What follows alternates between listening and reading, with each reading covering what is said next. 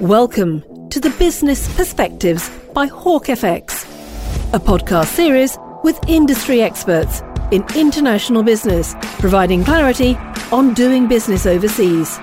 Hawk FX, clarity through perspective. I'm Paul Harvey. Welcome to the Business Perspective podcast with Hawk FX. Today, we're covering the latest currency market forecast. If you're making or receiving international payments, this podcast will give you valuable insights on the currency markets over the next 12 months. And I'm with Greg Smith of Hawk FX. Welcome, Greg. Thanks very much, Paul. Good to be here with you. And you, what is your current view of the world, Greg? Generally, I think things are better than they were. Last year it was pretty dire, I think, from everybody's perspective, with COVID being the main issue globally. Where we are really now, starting off this year, is we've seen real improvements in many senses following those enormous disruptions last year. COVID, we're starting to hopefully see the end of it with the vaccine programs. We've managed to get through Brexit Trump has handed over the reins to Biden, and economies just generally are picking up as we've seen this vaccine rollout and with these tentative removals of restrictions that we're starting to get to. I hesitate to ask, Greg, is it all plain sailing from here? I don't think so. I mean, I think we got to the stage where it was starting to feel like we might be there. Everyone was sort of making plans for the summer holidays and uh, and getting fairly excited that we can now go down to the pub and things. And then we see what's happening, obviously terribly in in India, and we've had similar situations in Brazil. I think there's still a huge amount of uncertainty around the course of, of COVID, particularly, but also the economic recoveries and the relative strengths of those recoveries in different countries. So at the moment in the UK, in the US, things are looking fairly positive. In Australia and New Zealand, they've kind of kept the borders closed and they're generally okay. And then you have, you know, the likes of India and Brazil and other areas that have been hotspots, and there's that real divergence at the moment. Okay, so let's focus on the UK. What are the major issues, in your view, that are likely to impact over the rest of this year? Yeah, so I think COVID is clearly going to be the main question. We are up towards the top of the uh, the table in terms of vaccinations. We seem to be on course for the targets that the government put in place to have everyone vaccinated by July. If that allows things to open up and allows the economy to return to normal, then the Bank of England and the Chancellor are expecting a really strong economic bounce. Some of that is just a function of the fact that things are open compared to not being open, so so that looks better. But we've also got a situation where lots of people have had enforced savings by being at home, by not being able to go out and spend money, that is expected to feed back into the economy and, and continue to provide that boost. One of the things that's still out to a degree in terms of the jury is around Brexit. We seem to be getting through that without too much disruption. We have had the EU ratify the Brexit withdrawal agreement and the trade agreement. So, again, that seems to have gone okay without major disruptions, barring issues we've had at the ports. But there are still a number of issues with services, with financial markets around how they're going to be dealt with ultimately going forward. So there's still plenty of questions out there, but it's looking fairly positive at the moment. And looking at that positivity, how have things affected the currency? We started off this year, sterling was the top performer for the first quarter of this year. So, on the back of Brexit being resolved, uh, and given the fact that we started to see a positive vaccine rollout, but that is coming from a pretty low base. So, sterling has been uh, languishing at the bottom of the table of major currencies for the last few years, and it's really started returning back towards the long run average and, and what most people would see as fair value. At the moment, we're around about 115 against the euro, having been up towards 118 and, and many forecast 120, which for importers compared to where we were around 110 is around about a 5 to 8% improvement, which is pretty good at a time when some companies are having it tough. The flip side of that is that for manufacturers, they've got some of the uncertainty around Brexit and potentially challenges with getting their goods abroad, extra documentation to face, and, and so on. And they're also then being hit with less competitive pricing or challenges from, from pricing from a more expensive currency. In terms of where we are at the moment, I still think there is the potential for further strength in sterling and, and looking at the forecasts. If you have a look at our site with the forecasts, mm. the consensus is for some further strength over the course of the year. And for businesses in Europe, Greg, how are they getting on post Brexit and with the pandemic? Reaction in Europe has been slower, broadly speaking, than that in the UK and, and the US around the pandemic. So obviously it's been all over the papers with issues around the vaccine rollout and the slower acquisition of vaccines. Uh, and obviously there's been a bit of finger pointing and politicking around that. I think if you look at the EU and how it functions, it is just generally a bit slower, and I think that hasn't played out well for the EU as a whole. If you look, for instance, at their funding for support schemes under the pandemic, the money's effectively been earmarked, but that money hasn't been paid out yet. Uh, they're still wrangling over exactly what they can have and, and what they can use it for. So if you look at that by comparison to the US, where they've put billions of dollars directly in the hands of individuals and businesses. It's been far slower and in many ways still isn't there within the EU. I mentioned the, the slower acquisition and, rollout of, of, vaccines, and clearly that's having an impact, and no doubt they'll catch up. But their economic recovery is really then going to be somewhat delayed compared to what we're seeing in the UK and, and in the US, for instance. The problem with that is currencies work on a relative basis. So, where this is delayed in Europe and they're technically in recession at the moment, they've had two quarters of, of negative growth, it shouldn't bode particularly well for the euro. The ECB, the European Central Bank, continues to take a very supportive approach, as most of the central banks around the world have been doing. Rates are as low as they can go, they're, they're negative, and they're increasing the amount of assets they're buying under the pandemic emergency fund. But again, there's only so much they can do without the fiscal response, which seems to be tied up within the EU mechanisms at the moment. So, Greg, do you actually foresee problems for the euro going forward? One would think so to look at it, but on the back of where the currency actually is at the moment, it hasn't generally suffered too much.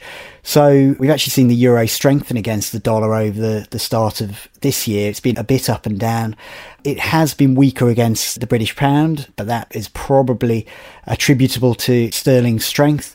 But the US Federal Reserve has been happy to keep very supportive rates in place despite the pickup in the economy in the US.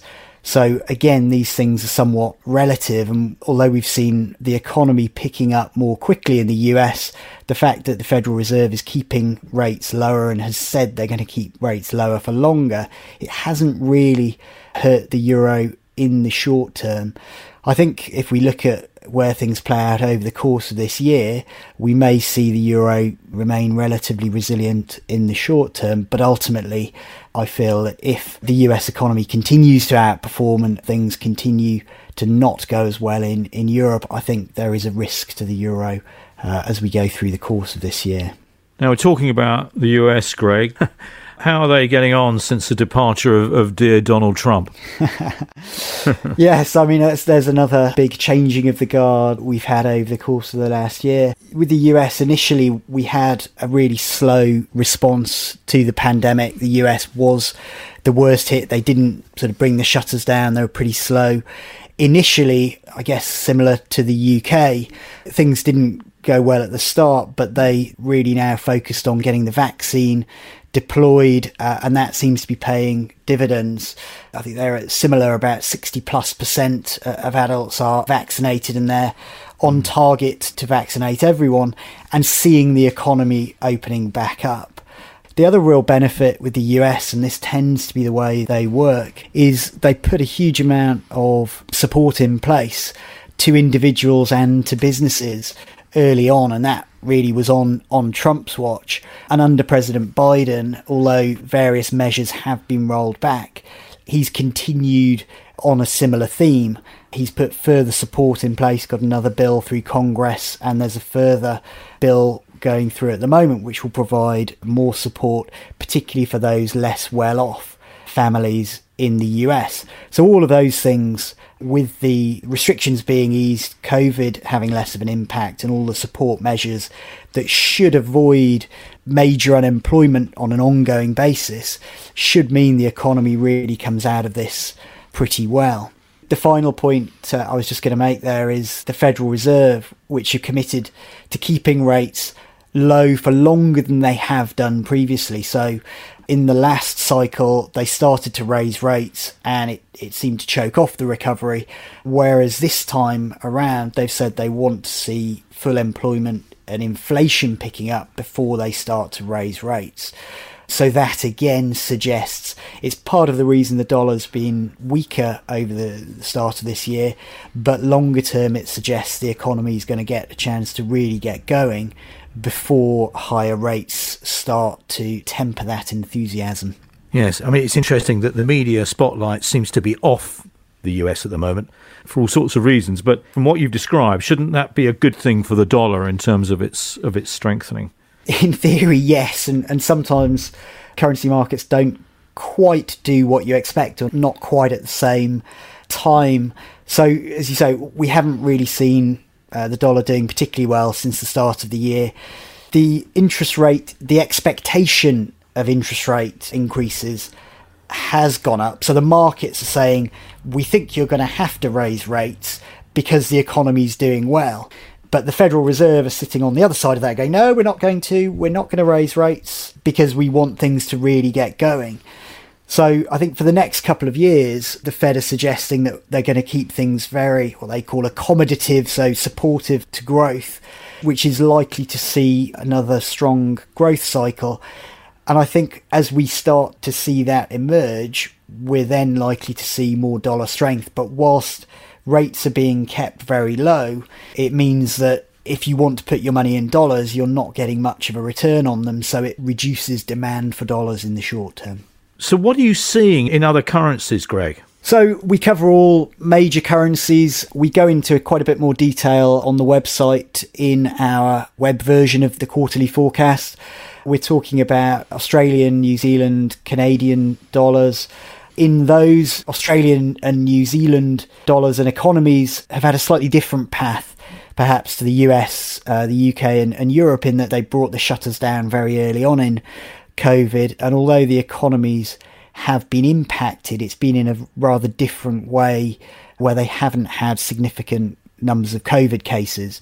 If you take New Zealand as an example, if you look at their tourist economy, international arrivals dropped something like 98% uh, at the start of COVID last year, and they haven't really recovered from that level.